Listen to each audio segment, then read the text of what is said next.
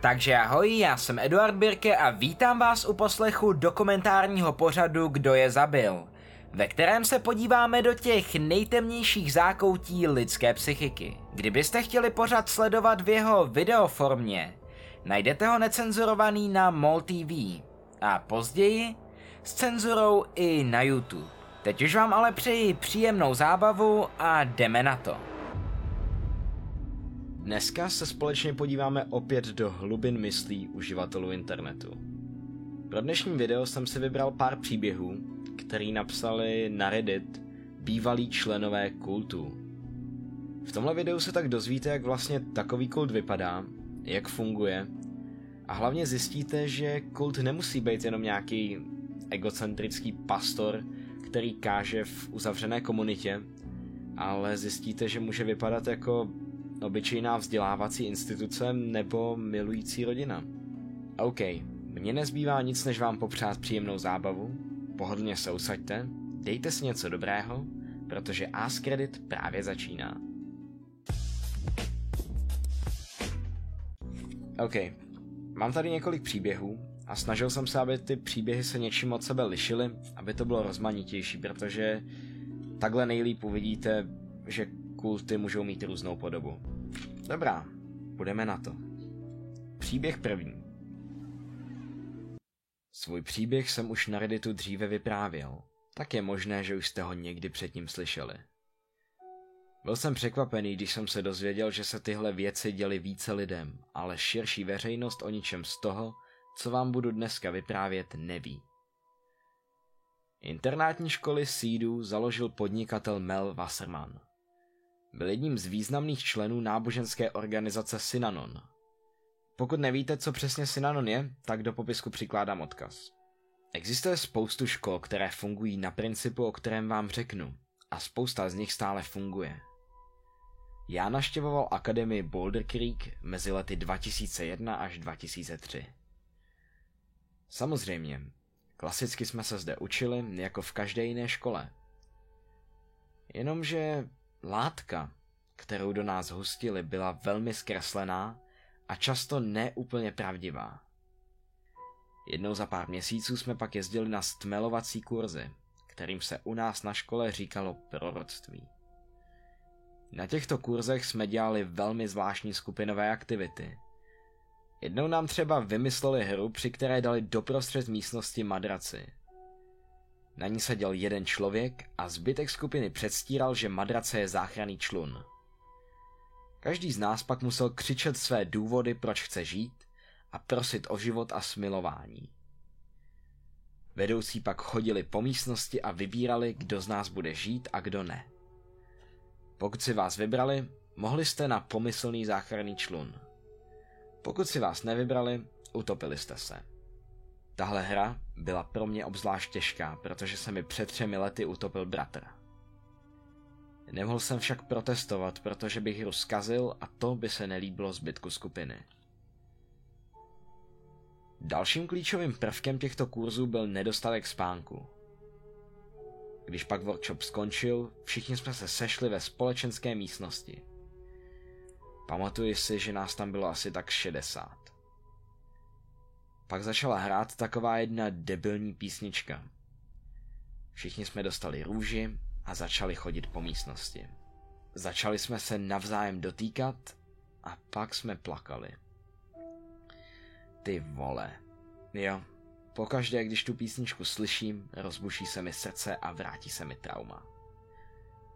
Takhle nějak můžu pokračovat a vyprávět vám dál a dál. Byl jsem tam dva roky a to, co jsem tady popsal, nezahrnuje všechny ty sračky, které se nám děly. A kdy jsem si vlastně uvědomil, že tohle není v pořádku? No, tak před deseti lety, kdy jsem o všech těchto kurzech začal přemýšlet. Celé mi to přišlo normální. Jediné, na co jsem vzpomínal, byli kamarádi a tak. Ale to je to. Tohle není normální. Takže pro všechny mladí lidi, co studovali na internátních školách sídů. Jo, byli jste součástí kultu. Však se nad tím na chvíli zamyslete. Všechny ty prázdné fráze a keci, které vás nutili se učit. Nesmyslné otázky, repetitivní hudba to, že jsme nosili všichni jednobarevné kombinézy.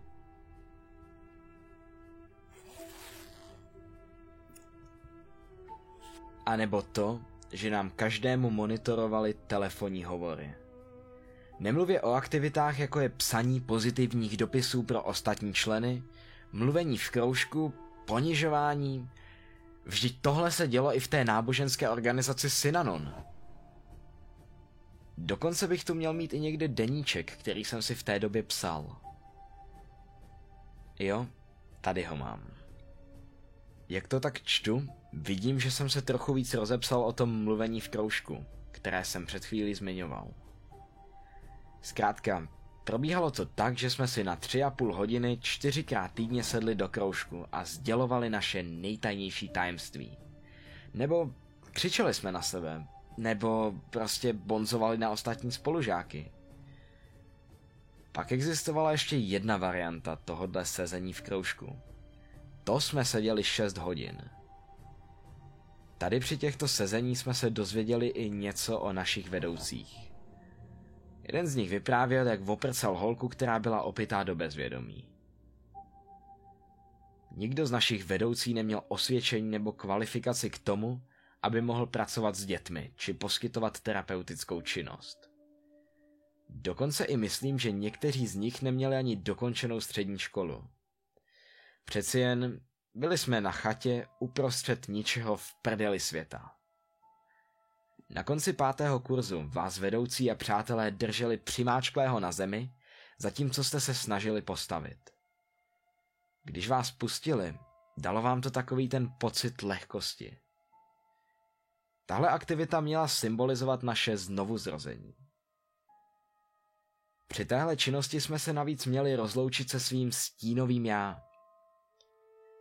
Stínové já bylo něco, co jsme vytvořili už na prvním kurzu. V podstatě jsme namalovali hnusný obrázek sami sebe a pak několik hodin na něj zírali. To bylo naše stínové já.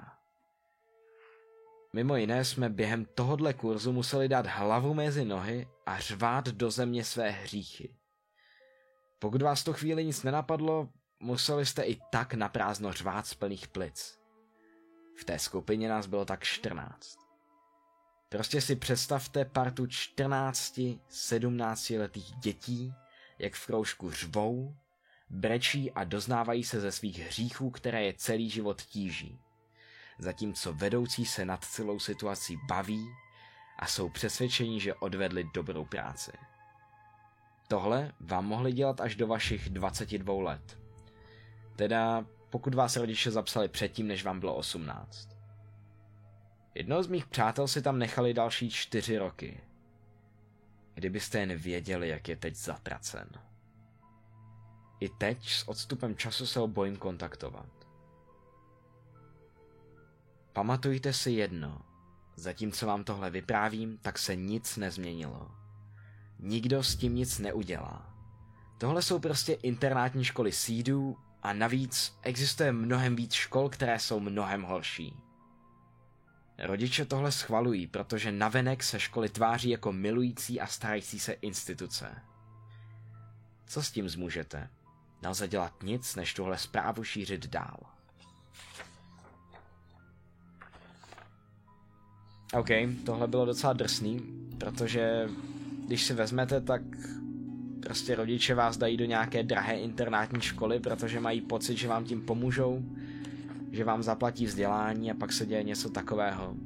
Ty lidi, kteří vlastně utečou z toho kultu nebo projdou se tímhle peklem, tak kolikrát ani pak nemohou výst normální život. Je to zvláštní. Teď se přesuneme trošku na východ a povíme si něco o islámských kultech.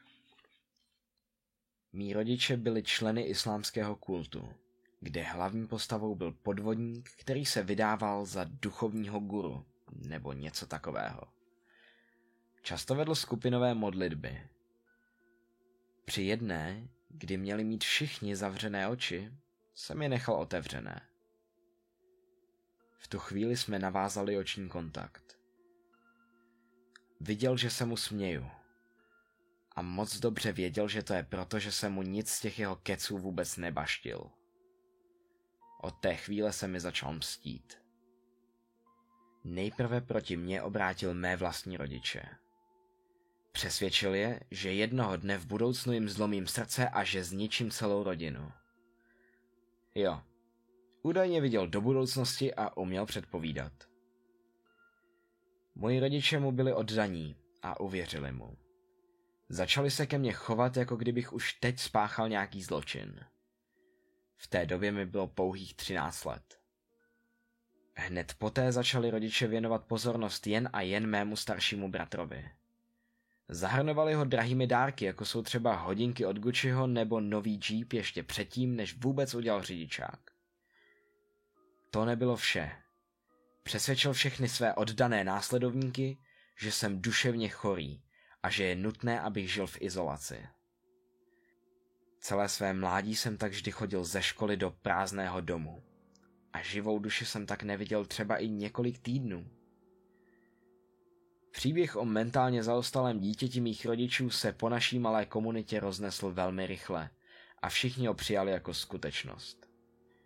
Všichni si teď myslí, že jsem duševně nemocný. Potom všem přivedl mou rodinu na mizinu.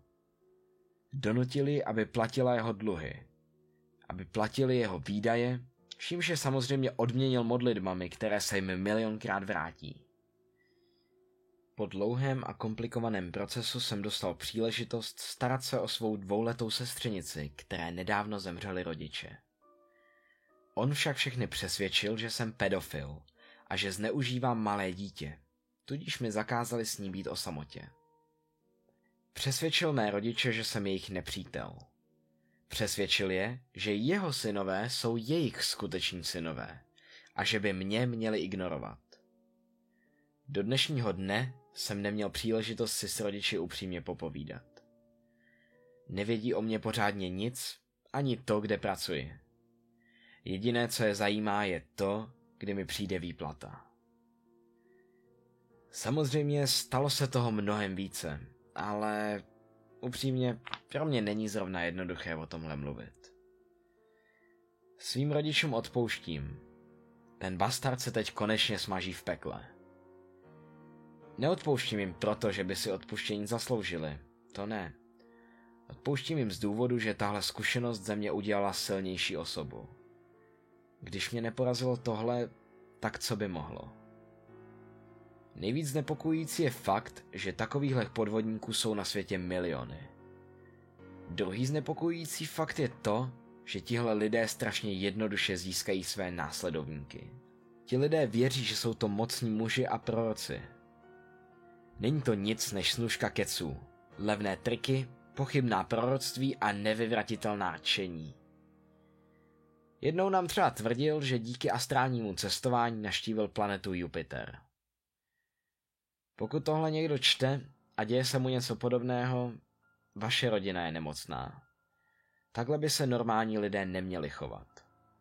Tak prosím, buďte milí, buďte hodní a hlavně buďte lepší než oni. OK, jdeme dál. Téhle příběh asi zapadne, ale i tak si ho třeba někdo přečte. Vyrostla jsem v rodině silně věřících evangelíků. Můj otec tenkrát viděl v televizi rodinu Dugarových. Pro ty, kteří neví, o koho jde, tak se jedná o jednu z nejpočetnějších křesťanských rodin. Otec, matka a 19 dětí. Po léta byli Dugarovi symbolem velké spořádané křesťanské rodiny. Až letos mi otřásl pořádný skandál, který postavil jejich hodnoty do poněkud jiného světla. Spořádaný táta rodiny Dugarových byl kdysi obviněn z obtěžování nezletilých holčiček. Nicméně to sem teď nepatří. Můj otec se rozhodl, že budeme žít tak jako rodina Dugarových. Dlouhé sukně, skromné oblečení, námluvy předtím, než si najdu toho pravého. Máma byla v tu chvíli hodně nemocná. Prošla i předčasnou menopauzou kvůli léčbě rakoviny, ale ani tento drobný fakt mého otce nezastavil. Každý den jsme museli chodit do kostela. Nesměla jsem ani trochu pochybovat o křesťanství a jeho poselství. Nedovolil mi ani učit se na závěrečné zkoušky ve škole. Mým jediným životním posláním, teda alespoň podle Boha, bylo vdát se a plodit a plodit děti. To já jsem mohla za ty chlípné choutky mužů z mého okolí. To já jsem se měla starat o to, jak bych se měla oblékat, abych je nesváděla. V mých sedmnácti letech mě otec zbyl za to, že jsem si do školy oblékla džíny. Tvrdil mi, že by ženy neměly rozhodovat o plození dětí, protože o tom rozhoduje Bůh. Neměla se mít sex až do svatby, anebo používat antikoncepci. Mimochodem, ženy, které měly sex před svatbou, přirovnával k použité izolepě. Teď už jsem z toho venku. Měla jsem sex před svatbou a otec považuje mou dceru za bastarda. Nemluvíme spolu. Jo, a tohle píšu, zatímco mám na sobě tílko a kraťásky. OK, tady můžete vidět, že i to nebezpečí kultu na vás může číhat v obyčejné rodině. Mimochodem to mi připomíná, když jsem viděl dokument o jedné české rodině, která žije v šumavských lesích a docela mi to připomíná takovej prostě kult.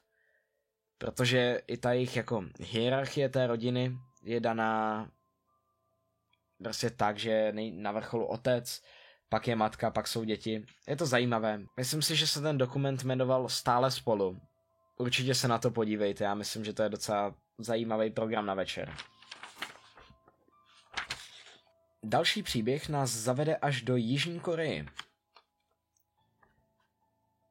Jo, vzpomínám si. Dá se říct, že jsem jeden takový kult navštěvoval, ale nikdy jsem se k němu vlastně ani nepřipojil. Ve svých 18 letech jsem se přestěhoval do Jižní Koreje. Nikoho jsem tu neznal. Začal jsem se učit korejsky, ale i tak. Mluvil jsem sotva na té úrovni, abych se domluvil, takže bylo velmi těžké najít si kamarády. Jednou mě můj spolužák pozval, abych šel s ním a jeho kamarády do kostela. Byli moc milí a já stejně chtěl poznat nové lidi a udělat si nové kamarády. Nevěřil bych, že to někdy řeknu, ale v tom kostele byla docela zábava. Chodili jsme na dobré jídlo, pomáhali mi s korejštinou a dokonce mi pomáhali s domácími úkoly či připravit se na testy. Byla to opravdu ta nejmilejší skupina lidí, kterou jsem kdy poznal. Konečně jsem pocitoval to, že někam patřím. Jo, tohle byl ten způsob, jak vás vcucli dovnitř. Mimochodem, pastorem téhle církve byla fakt nádherná ženská, která nás, teda obzvláště mladé muže, občas nechávala u sebe přespat. Vždycky mě zajímalo, jestli to byla nějaká záměrná taktika, jak nalákat více mladých mužů. Protože, když si tak uvědomuju, tak ten kult šel obzvláště po nich. Poté, co to vypadalo, že mě mají konečně v hrsti, se snažili o to, abych přestal žít zdravě. Říkali, že je jakási rovnováha mezi duševní a fyzickou silou. V tu chvíli jsem hodně posiloval, tudíž mé svaly jim dělali očividný problém. Tlačili mě do toho, abych přestal cvičit a ztratil svalovou hmotu. Chtěli, aby mé tělo bylo co nejslabší. Říkali, že pokud to neudělám, tak mi duše vyletí skrz ústa zatímco budu spát. Několikrát jsem jim řekl, že nemám zájem, ale i tak bych rád naštěvoval kostel. To však přípustné nebylo. Tlačili mě do rozhodnutí a chtěli, abych byl slabý a nezdravý. Tak jsem jednoduše odešel. Přestal jsem tam chodit. Ti lidé pak po dobu několika měsíců čekali před mojí školou a dokonce mě i sledovali při cestě domů. Párkrát se snažili dokonce i se mnou mluvit, ale potom je to prostě přestalo bavit a já je tak už nikdy neviděl. Fuh. Další příběh je o křesťanské organizaci, která fungovala jako kult. Kdysi jsem bývala součástí křesťanského fundamentalistického kultu ATI IBLP. Abyste měli lepší představu o tom, co je tohle za organizaci, nedávno vyplulo na povrch, že vůdce této organizace Bill Godhard sexuálně obtěžoval více než 50 žen z jeho okolí. Tohle teď ale není vůbec podstatné. Místo toho vám povím o svém nejděsivějším zážitku. Když jsem byla dítě, tak mě i mé sestry zneužíval náš otec. Kult dodržoval přísnou rodinnou hierarchii s otcem na vrcholu, pod ním matkou a pak byly děti v takovém pořadí, jak se narodili. Já, jakožto nejmladší, jsem byla úplně ve spod. Můj otec měl v oblibě překrucování a vykládání si podle svého různé pasáže z Bible, tak, aby seděli do jeho životní filozofie. Dokázal si tak obhájit znásilnění nebo vyhrožování, že nás zabije. Kult byl založen na domácím vzdělávání, tudíž jsem nechodila do školy a šlo tak jednoduše zakrýt to, co se u nás doma dělo.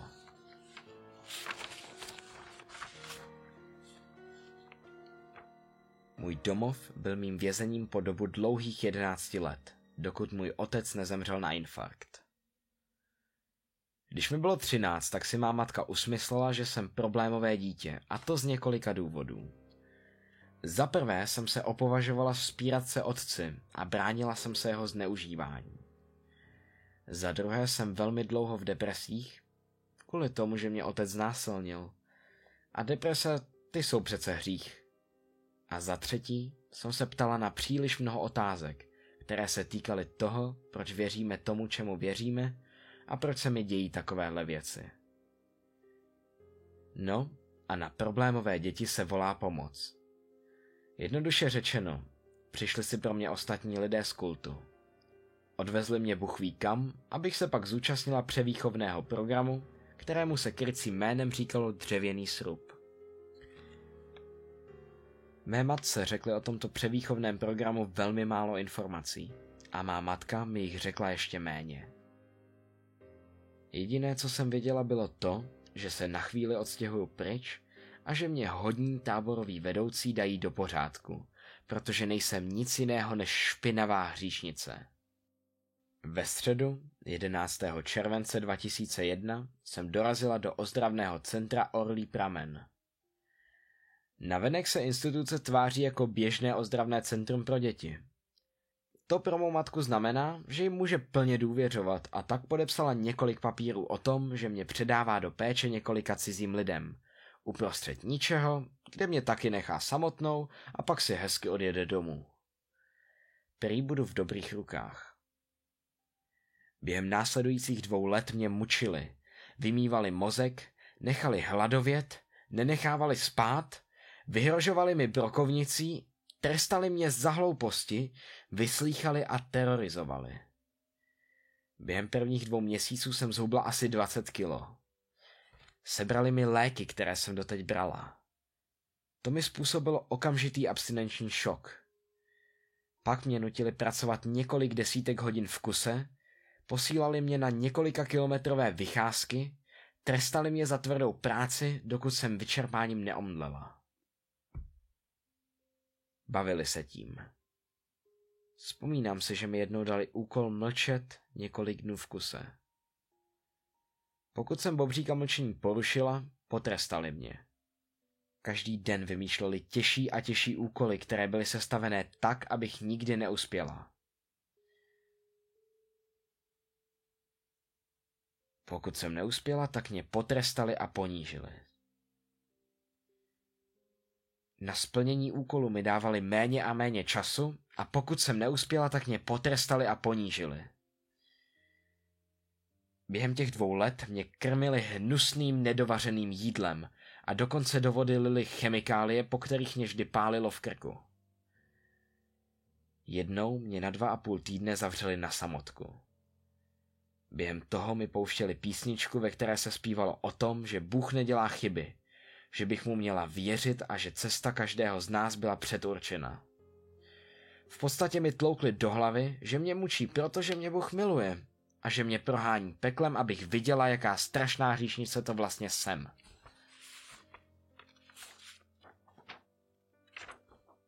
Vyslýchali mě celé hodiny. Zkoušeli na mě hypnózu a dokonce i exorcismus.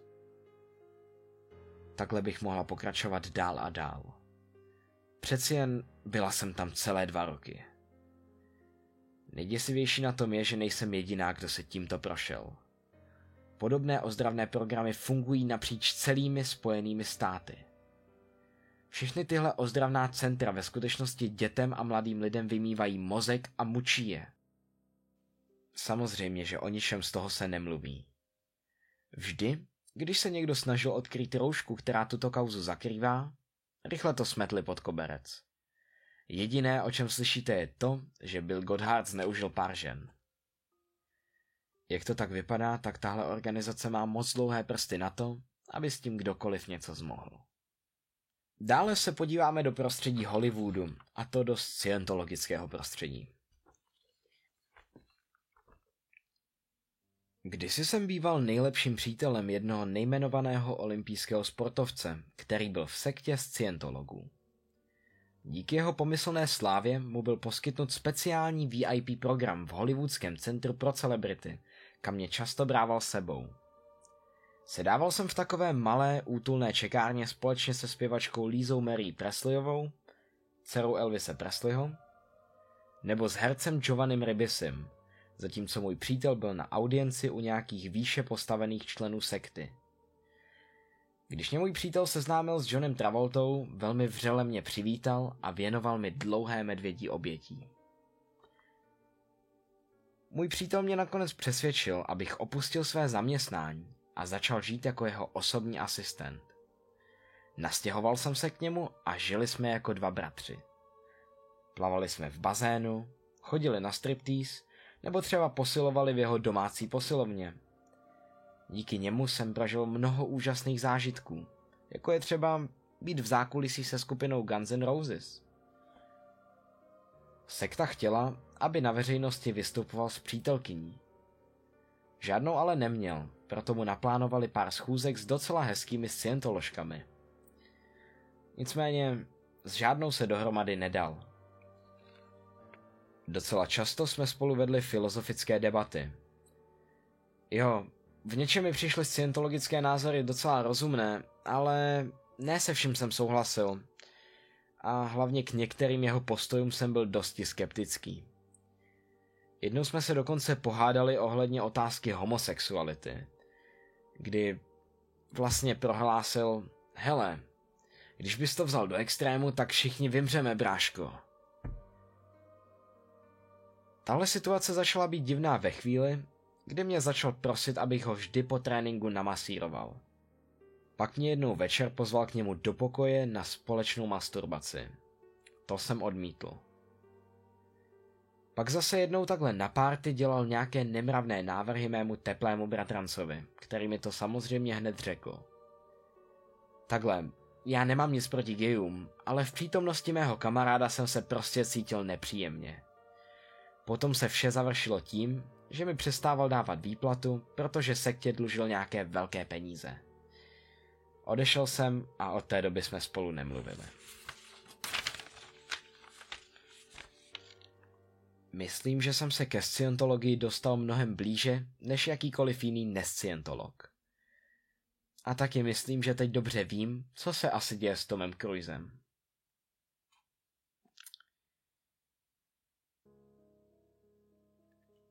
OK, a teď nás čeká poslední příběh. Není to úplně o kultech, ale přišlo mi to zajímavý. Je to taková humornější vložka nakonec. Tohle se nestalo přímo mně, ale děda mého kamaráda býval v 50. letech farmářem. Žil v odlehlé vesnici a měl to docela pěkný kus cesty na trh, kde se vždycky sešlo několik dalších farmářů, kde si všichni společně pokecali. Jednou ho jeden z nich pozval na schůzku, na které bude údajně spousta dalších farmářů a že by se měl prý přidat. Děda mého kamaráda si myslel, že to bude nějaká schůzka místních farmářů, tak řekl, že se dostaví. Když děda dorazil, byl mírně zmatený. Uvědomil si, že setkání farmářů není o farmaření. Ve skutečnosti se jednalo o schůzku místních členů Ku Klux Klanu. Dědovi bylo blbé odejít, tak tam zůstal až do konce. Pak šel domů. Když se ho snažili pozvat po druhé, odmítl. Edit. Vím, že mi teď vmetáte do tváře, že Ku Klux Klan není kult, ale spíše nenávistná skupina, tak mě prosím neukamenujte. Původně jsem myslel, že je to kult, ale co? Každý den se učíme novým věcem, tak v klidu prosím. A to je z dnešního dílu vše. Děkuji vám, že jste ho doposlouchali až do konce. Nezapomeňte, že se taky můžeme vidět i na MOL TV a nebo YouTube. Těším se na vás příště. Díky moc a dobrou noc.